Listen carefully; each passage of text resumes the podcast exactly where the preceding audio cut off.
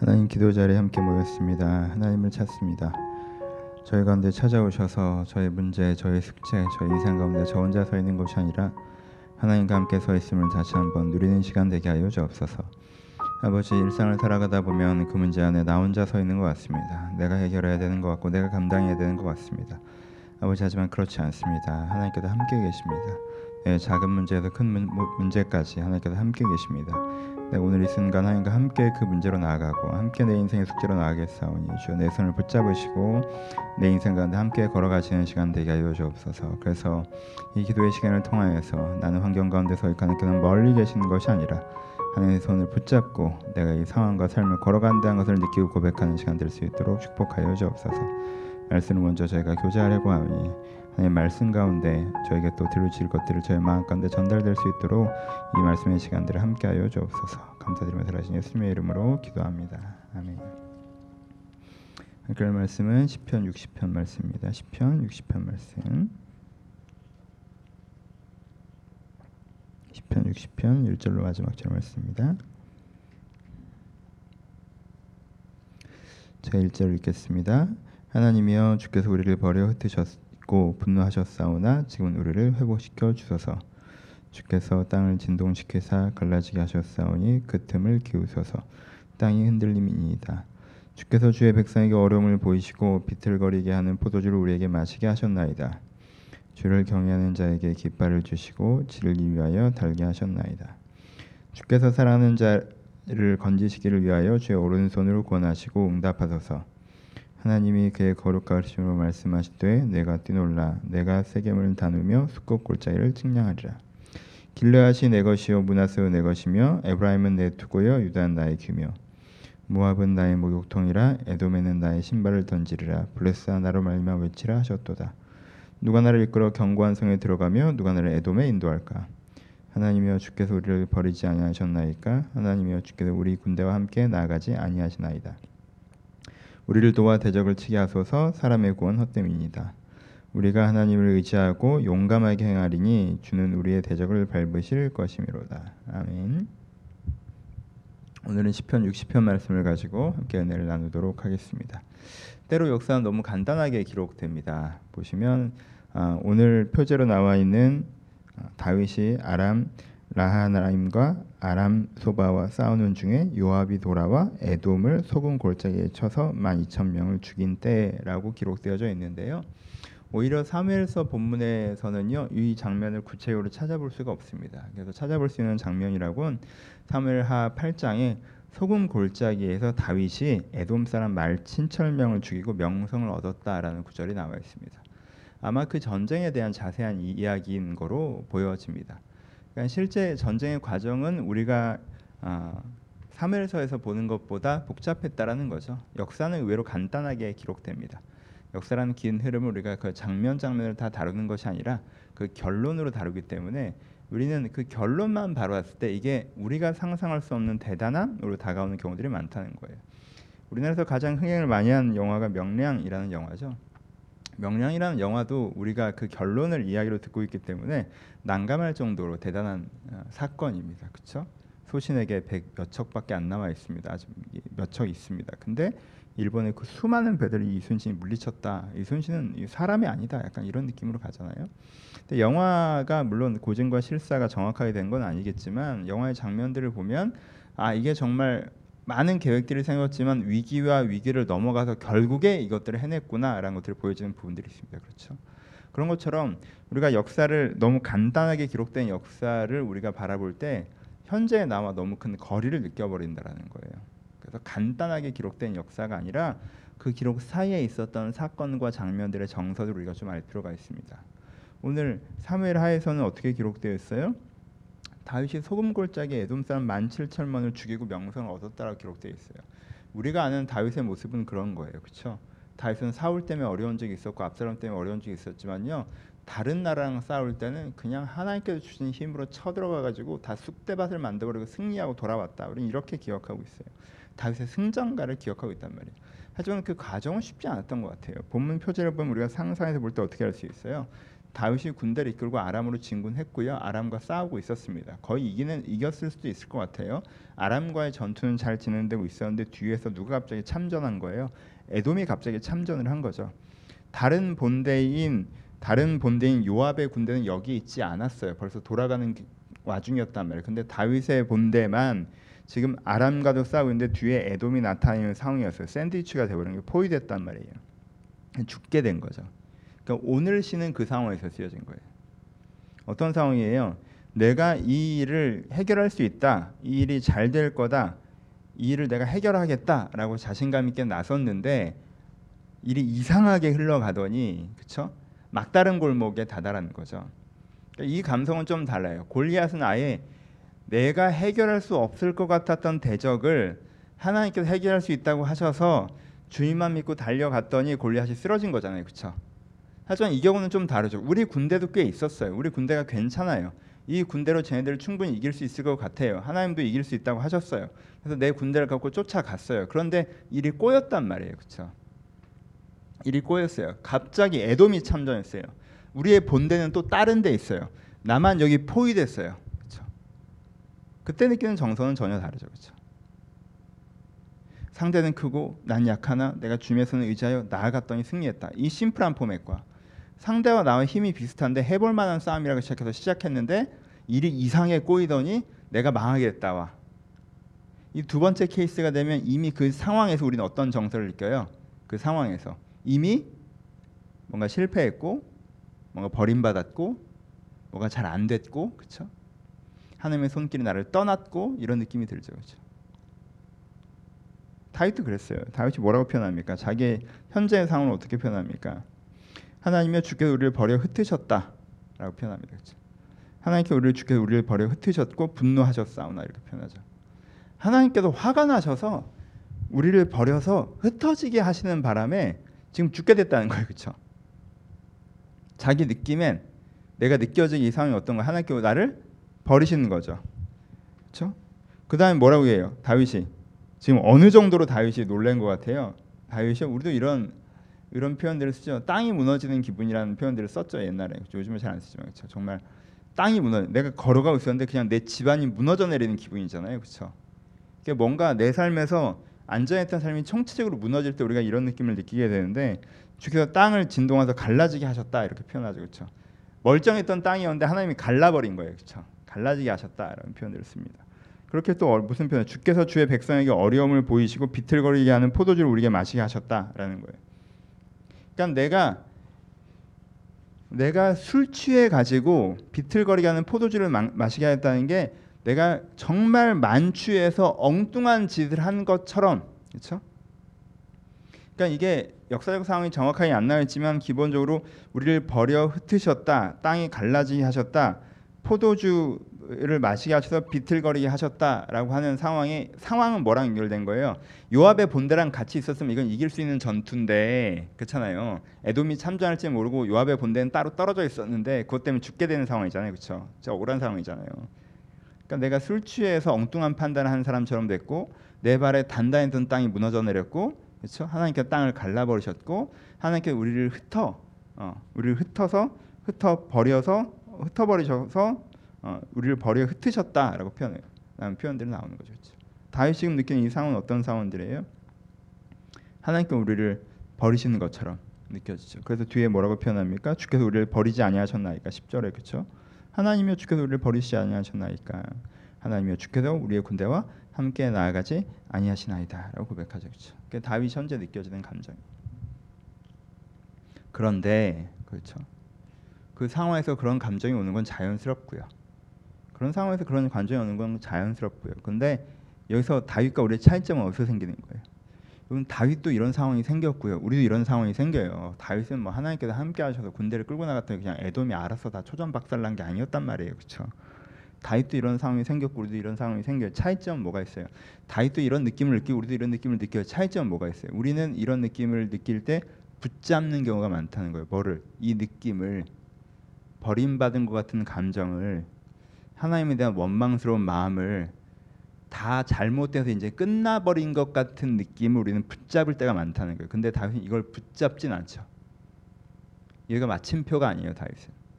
여기가 엔딩이 아니에요. 여기가 출발점이지. 그런데 뭐라고 해요 다윗은? 그런데 다윗이 하는 얘기가 뭡니까? 중, 중간에 보면 뭐라고 표현되어 있어요? 주를 경외하는 자에게 깃발을 치고 진리에 달게 하셨다. 아주 객관적인 얘기를 합니다. 하나님은 어떤 사람 어떤 분이세요? 자기를 경외하는 사람에게 깃발을 주시는 분이다 이렇게 표현해요. 무슨 뜻이에요? 하나님을 경외하는 사람은 하나님의 군대다 이런 뜻이죠, 그렇죠? 깃발을 주신다는 거죠. 하나님의 소유다, 하나님의 군대다 이런 뜻이에요. 내가 하나님을 경외하는 사람이면 하나님 나는 하나님의 군대야, 그렇죠? 근데 하나님은 자기 군대에 대해서 어떻게 하죠? 주께서 사랑하는 자를 건지시기 위하여 주 오른손으로 구원하시는, 그렇죠? 하나님께서는 자기를 사랑하는 군대와 함께 하시는 분이셔. 자기와 자기의 군대를 사랑하시는 분이셔요. 근데 나는 하나님의 군대고 하나님은 나를 이렇게 하나님은 자기의 군대를 사랑하시는 분이신데 그 하나님은 어떤 하나님이에요? 그 하나님은 엄청 센 분이에요. 그렇죠? 그 하나님은 길앗도 내 것이고 문하세도 내 것이고 에브라임은 내 투고 유다는 나의 귀며 우리가 하나님의 군대라 이스라엘 하나님의 군대라는 뜻이죠. 그래서 모압은 나의 신발통이라고 하고 에돔은 나의 신발을 던지는 곳이라고 해요. 그렇죠? 모압은 나의 아니 목욕통이죠. 모압은 나의 목욕통이라고 하고 에돔은 나의 신발장이라고 하시는 분이 하나님이시란 말이에요. 그렇죠? 별거 아니에요. 하나님한테 이런 것들이. 그럼 다윗은 뭘 생각해요? 나는 여호와를 경외하는 자야. 그러니까 나는 하나님의 군대지. 하나님은 자기 군대를 굉장히 아끼셔. 그리고 함께 하시고 근데 그 하나님은 엄청 세. 그렇죠? 그러면 이거 이겨요, 못 이겨요? 이겨. 이게 다윗의 결론인 거죠. 이거 이겨. 이거 이겨. 어떻게 했는지 내가 잘 모르겠지만 이거 이겨. 그러니까 다윗의 결론이라. 이게 다윗의 두 번째. 다윗은 상황이 주는 감정들이 몰려올 때 상황이 주는 감정이 몰려올 때 객관적인 말씀을 기억합니다. 여러분 이걸 배우셔야 돼요. 여러분 이게 믿음이에요. 사람들은 상황적인 감정을 몰려올 때 뭐라고 기도를 많이 하는 줄 알아요? 다른 상황을 만들어서 다른 감정을 주세요. 그럼 내가 믿을게요. 이렇게 기도해요. 무릎 꿇고 앉아 있으니까 기도 같죠. 무릎 꿇고 앉아 있으니까 믿음 같죠. 무슨 얘기예요? 하나님 이 상황 때문에 내가 이 감정이에요. 그러니까 다른 상황을 만들어주면 내가 다른 감정을 갖겠죠. 그렇게 빨리 해주세요.라고 얘기하는 거예요. 그렇죠? 물론 그게 믿음이 아니라고 못하겠지만 다윗과는 좀 다르죠. 다윗은 여기서 객관적인 말씀을 기억해요. 지금 하나님께서 다윗에게 나타나서 내가 널 이기게 하겠고 걱정하지 마 이런 말씀 안 하셨어요. 객관적으로 보자. 하나님은 경외하는 자에게 자기의 깃발을 주셔. 하나님을 경외하는 자 하나님의 군대야. 하나님은 자기 군대를 사랑하시고 자기 군대와 함께 하시지. 하나님은 엄청 세. 그럼 우리가 이겨 안 이겨? 이기겠네. 간단한 믿음의 논리를 펼쳐요.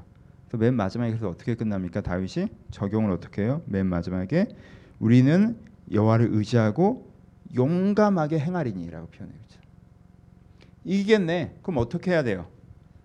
이길 거니까 어떻게 해야 돼? 싸워야 될 거 아니에요. 그래서 우리는 여호와를 의지하고 용감하게 행할 거예요.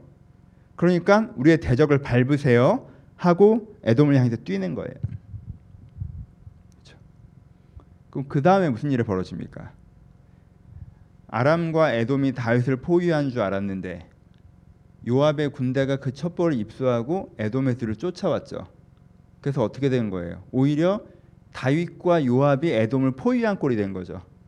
그래서 에돔이 소금 골짜기에서 다 죽죠. 12,000명이. 다윗이 거기서 안 뛰었으면 용감하게 행하지 않았으면 요압이 뒤를 친다고 해도 상황이 그렇지 않았을 수도 있죠. 그렇죠? 물론 여기에는 역사적 상상이 정확하게 기록되지 않기 때문에 역사적 상상이 들어가지만 이가 분명 용감하게 행하였다고 하고 이 승리를 요압이 한 승리이기보다는 다윗의 승리라고 공을 돌릴 때 물론 왕이라 공을 그 가, 공을 그 가져가는 것도 있지만 다시 아무것도 하지 않고 공을 가져가지는 않거든요. 그렇죠? 그러니까 에돔을 멸망한 다윗의 적극적으로 참여한 걸 보여줄 때 전쟁의 양상이 이렇게 흘러갔다는 걸 우리가 예측해 볼 수 있다는 것입니다. 그렇죠? 용감하게 행하오리니 내가 하나님을 의지하고 용감하게 행하리니 그렇죠? 이게 다윗의 모습이죠. 적용합시다. 음. 우리는 자주 상황을 보고 실망스러울 때가 있어요. 그땐 차라리 낫다니까 너무 어려운 상황이지만 하나님께서 나한테 함께 하신다고 하셔서 내가 믿음을 갖고 달려나갈 때는 이거 믿기 쉬워요. 이 정도면은 될 만한 상황이라고 생각했는데 중간에 꼬이면 믿음이 믿기가 훨씬 더 어려워 사실. 그렇잖아요? 이건 일반적으로도 하나님 크게 안 도와줘도 돼야 되는 일이야. 하나님이 안 도와줘도 돼야 되는 일인데 그게 지금 안 되는 거야. 꼬여서. 그렇죠? 갑자기 에돔이 등장하는 바람에 죽게 생겼어요. 이래서 막다른 골목이야. 그렇죠? 이러면 우리 가운데 더 큰 실망감, 하나님이 이미 나를 버린 것 같은 감정에서 출발선을 할 수밖에 없어요. 그렇죠? 그 상황이 주는 감정선은 그래요. 중요한 건 그때 내가 뭘 확 붙잡느냐의 부분이에요. 여러분 이 시도 되게 기억할 만하신 것 같아요. 우리는 막 주임을 믿고 말도 안 되는 걸 도전하며 나아갈 때보다 안 믿는 사람도 되는 일인데 나만 안 되는 경우도 있잖아요, 그렇죠? 안 믿는 사람도 이런 거 그냥 되던데 나만 갑자기 뭐 이상한 일이 벌어져서 꼬이고 이럴 때가 있잖아요. 갑자기 애돔이 나타나고 이거 그냥 싸우면 이기는 건데 애돔이 갑자기 여기서 왜 출연하고 막 이런 경우들이 있잖아요, 그렇죠? 일이 꼬일 때가 있단 말이에요, 그렇죠? 그때가 믿음 갖기 더 어렵잖아요, 그렇죠? 그때 뭘 붙잡아야 돼요? 그런 감정을 느끼는 건 자연스럽지만요. 그런 감정을 붙잡는 건 위험한 거예요. 그런 감정을 느끼는 건 자연스럽지만 그런 감정을 붙잡는 건 위험한 거예요. 그때 객관적인 말씀을 붙잡을 수 있는 게 믿음이에요. 그때 객관적인 말씀을 붙잡는 사람은 어느 방향으로 움직여요? 아, 하나님이 이기게 하시겠네라고 내가 주님을 의지하여 용감하게 행하겠다라는 쪽으로 움직여요. 근데 내가 아까 말했던 것처럼 그 감정을 붙잡고 기도하면 억울한 거 원망스러운 마음을 붙잡고 기도하면 하나님 앞에 내가 뭘 해요? 아니요 하나님이 망친 일을 하나님께서 수습하세요 빨리 좋은 상황을 만들어 달란 말이에요. 그럼 내가 다시 믿음이 회복될 거 아니에요. 내가 하나님한테 한 번 더 기회를 드릴 테니까 빨리 이 문제를 해결하게 해요. 라고 하고 본인은 잘 움직이지 않겠죠. 이걸 믿음이라고 부르지 않아요. 이게 주님 앞에 서는 정서적인 기도인 건 맞아요. 그렇죠? 그래 이런 정서인 기도가 필요하죠. 하지만 이걸 믿음이라고 부르진 않아요. 근데 우리는 자주 그 감정을 붙잡고 기도하고 그 감정에 매여서 나아가기 때문에 나는 실제 방만하게 행동하면서 뭔가 하나님이 잘못한 것이냐 그 일에 접근하면서 스텝이 꼬인다라는 거죠. 그러니까 객관적인 말씀을 붙잡는 게 필요해요. 봅시다. 적용 마무리. 여러분 어려울 때 사람 하나님을 잡는 사람이 있고요. 어려울 때 하나님을 놓는 사람이 있어요. 참 신기해요. 신기해. 신기하더라고. 얘는 어려울 때 잡을 줄 알았는데 놓는 애가 있어요. 아, 난 얘가 신앙이 좋다고 생각했는데. 쟤는 신앙 별로 난 없다고 생각했는데 어려울 때 잡는 애가 있더라고요. 물론 그것만으로 그 사람의 신앙을 다 재단할 수는 없겠지만 그 상황에서는 최소한 어려울 때 하나님을 돕는 사람의 심리는 뭐냐면요. 바쁘고 힘들어 죽겠는데 신앙생활까지 해야 되냐의 심리예요. 그렇죠? 바쁘고 힘든데 내가 교회까지 나가야 되냐. 마음 복잡한데. 일이 분주하게 돌아가는데 빨리 수습해야 되는데 내가 교회까지 가서 앉아 있을 여유가 없고 기도할 여유가 없고 그거예요. 그렇죠? 그러니까 이게 자기 인생의 중심을 해결하는 방법일 거라는 생각까지 잘 못 가요. 어떤 면에서 이 사람의 신앙이라고 하는 건 이 사람의 삶의 가운데 있지 않고 왼쪽 오른쪽 한 두세 단계 아예 있었나 봐요. 그래서 정말 문제가 생기면 내가 취미생활 삼아 하던 것까지는 아니더라도 내가 친한 친구들도 못 만나고 내가 좋아하는 운동도 못 하는 것처럼 이건 바깥쪽으로 빠져나가요. 놔요. 심리적으로 또 하나의 특징은 뭐냐면요. 하나님한테 서운해한다는 거예요. 왜 이런 일이 생겼는가에 대해서. 근데 되게 재미있는 거예요. 하나님께 서운해한다는 건 하나님께서 살아계셔서 내 인생에 개입하고 있다는 믿음이 있는 거잖아요, 그렇죠? 그러니까 서운한 거잖아. 근데 하나님께서 살아계셔서 내 문제를 해결하실 수 있다는 믿음은 없어요. 굉장히 편향된 믿음이죠. 하나님께서 살아계셔서 내 인생에 개입하는 걸 믿기 때문에 서운한 건데 왜 잘못 개입했다고 생각하는 거니까. 근데 왜 하나님께서 개입해서 그 문제를 해결할 것이라는 믿음은 없을까? 그건 사실 서운해한다고 하지만 그것도 딱히 납득은 안 돼요. 이 사람은 그래서 바쁘고 분주하기 때문에 문제가 심각하기 때문에 자기가 열심히 그 문제를 해결하려고 노력을 합니다. 그렇죠? 자기가 할 수 있는 방법들을 다 써요. 열심히 그 문제에 매달려서 그 문제를 해결하려고 해요. 하나는 조급함의 흐름이고 하나는 두려움의 흐름인데 조급함의 흐름에 타는 사람들은요 열심히 해결하려고 해요. 무슨 수를 써더라도 두려움의 흐름을 타는 사람들은요 숨고 방만하게 행동해요. 그렇죠? 어떻게든 될 거라고 생각하고 놔버리고 실망하고 포기하고 체념하고 뭐 그러다가 또 시간을 쓰죠. 하여튼 둘 중에 하나를 하려면 조급함의 흐름을 타시는 게 나아요. 그럼 어찌됐건 문제 해결이 되기도 하니까 결국 뭐 하시려면 조급하는 게 좀 낫겠죠. 근데 어찌됐건 어떤 경우에 따라서 해결되기도 하고 어떤 경우에서 해결되지 않기도 해요. 그렇죠? 해결되면 어떤 일이 벌어질까요? 자기 인생의 가장 중요한 문제에 세상이 날 도와줬죠. 하나님이 아니라. 그러니까 하나님과 결정적으로 멀어집니다. 그렇죠? 자기 인생의 가장 중요한 문제 내가 그렇고 힘들고 어려울 때 하나님께서 날 돕지 않으셨죠. 그러니까 하나님과 결정적으로 멀어집니다. 그래서 힘들 때 하나님을 놓았던 사람은요. 결국에 정말 내 인생 힘들 때는 하나님이 아니라 세상이 나한테 도움이 되더라고라고 말하고 내가 가장 어려울 때 하나님께 날 돕지 않았어라고 말하지만 사실은 자기가 먼저 놨다는 걸 인지하지 못해요. 그래서 하나님과 참 많이 멀어집니다. 인생 어느 지점에서 힘들 때 어떤 일이 생겼을 때 하나님을 잡는 사람이 하나님을 놓는 사람이 있어요. 하나님을 잡는 사람이 되셔야 돼요. 하나님을 놓는 사람이 아니라. 내가 거기서 하나님을 잡는 게 믿음이에요. 하나님을 잡는 사람은 어떤 논리를 쓰는 거예요? 하나님한테 서운한 것도 있지만 이 문제를 해결할 수 있는 길은 하나님밖에 없어요. 하나님이 여기서 나한테 방향을 줘야 돼요. 하나님이 여기서 나한테 능력을 줘야 돼요. 다윗처럼. 하나님 왜 우리 군대와 함께하지 않으셨습니까? 근데 여기서부터라도 이 문제를 해결할 수 있는 유일한 방법은 하나님이십니다. 하나님 우리를 인도하시고 우리를 도우소서 어떻게 해야 됩니까? 어떻게 할게요 그러면 그럼 저 혼자 하게 두지 않으실 거죠? 자 용감하게 행할 테니 주여 나와 함께 하소서 내 적군을 나와 함께 밟으소서 라고 얘기하는 사람이 하나님을 잡는 사람이죠. 이 사람은 그 문제가 하나님으로부터 해결될 수 있다고 믿습니다. 그래서 그 문제가 하나님과 함께 해결되어졌을 때 본인이 하나님과 더 많이 가까워져 있고 자기의 방식대로 해결되지 않았다 하더라도 하나님께서 자기 인생에 해나가신 일들을 보며 그래서 그 계기로 하나님과 더 가까워져 있는 사람이 되어져 있습니다. 여러분들이 결정을 하셔야 돼요. 이 시편 60편을 보면서 난 내 인생의 실망의 날에 하나님을 잡느냐 하나님을 놓느냐. 나는 하나님을 잡고 하나님을 의지하며 내가 용감히 행하겠다라고 기도하고 있느냐. 하나님을 놓고 어, 하나님 왜 나한테 이러시냐고 하면서 세상의 방법을 일하고 있느냐. 그래서 나는 마치 하나님이 무엇인가 했던 것처럼 논리를 세우겠지만 그 논리에 우리 자신 빼고는 아무도 속지 않아요. 여러분 옆 사람도 그 논리에 속지 않아요.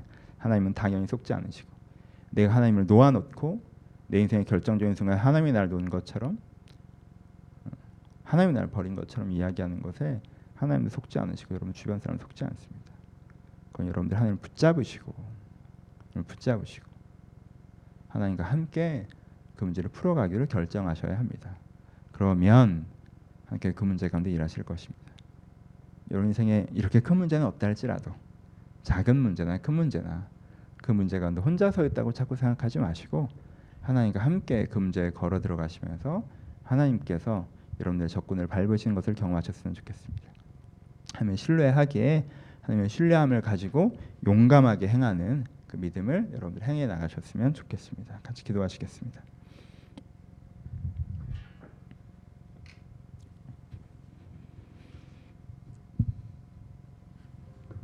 여러분들이 갖고 있는 기도의 제목들 있으면 한번 말씀에 비추어 기도해 보시는 것도 좋겠습니다. 여러분들은 여러분들의 문제들, 숙제들에 대해서 어떤 감정을 갖고 계십니까? 하나님 원망스러울 때 분명 있으시죠. 실망스러울 때도 있으실 것이고요.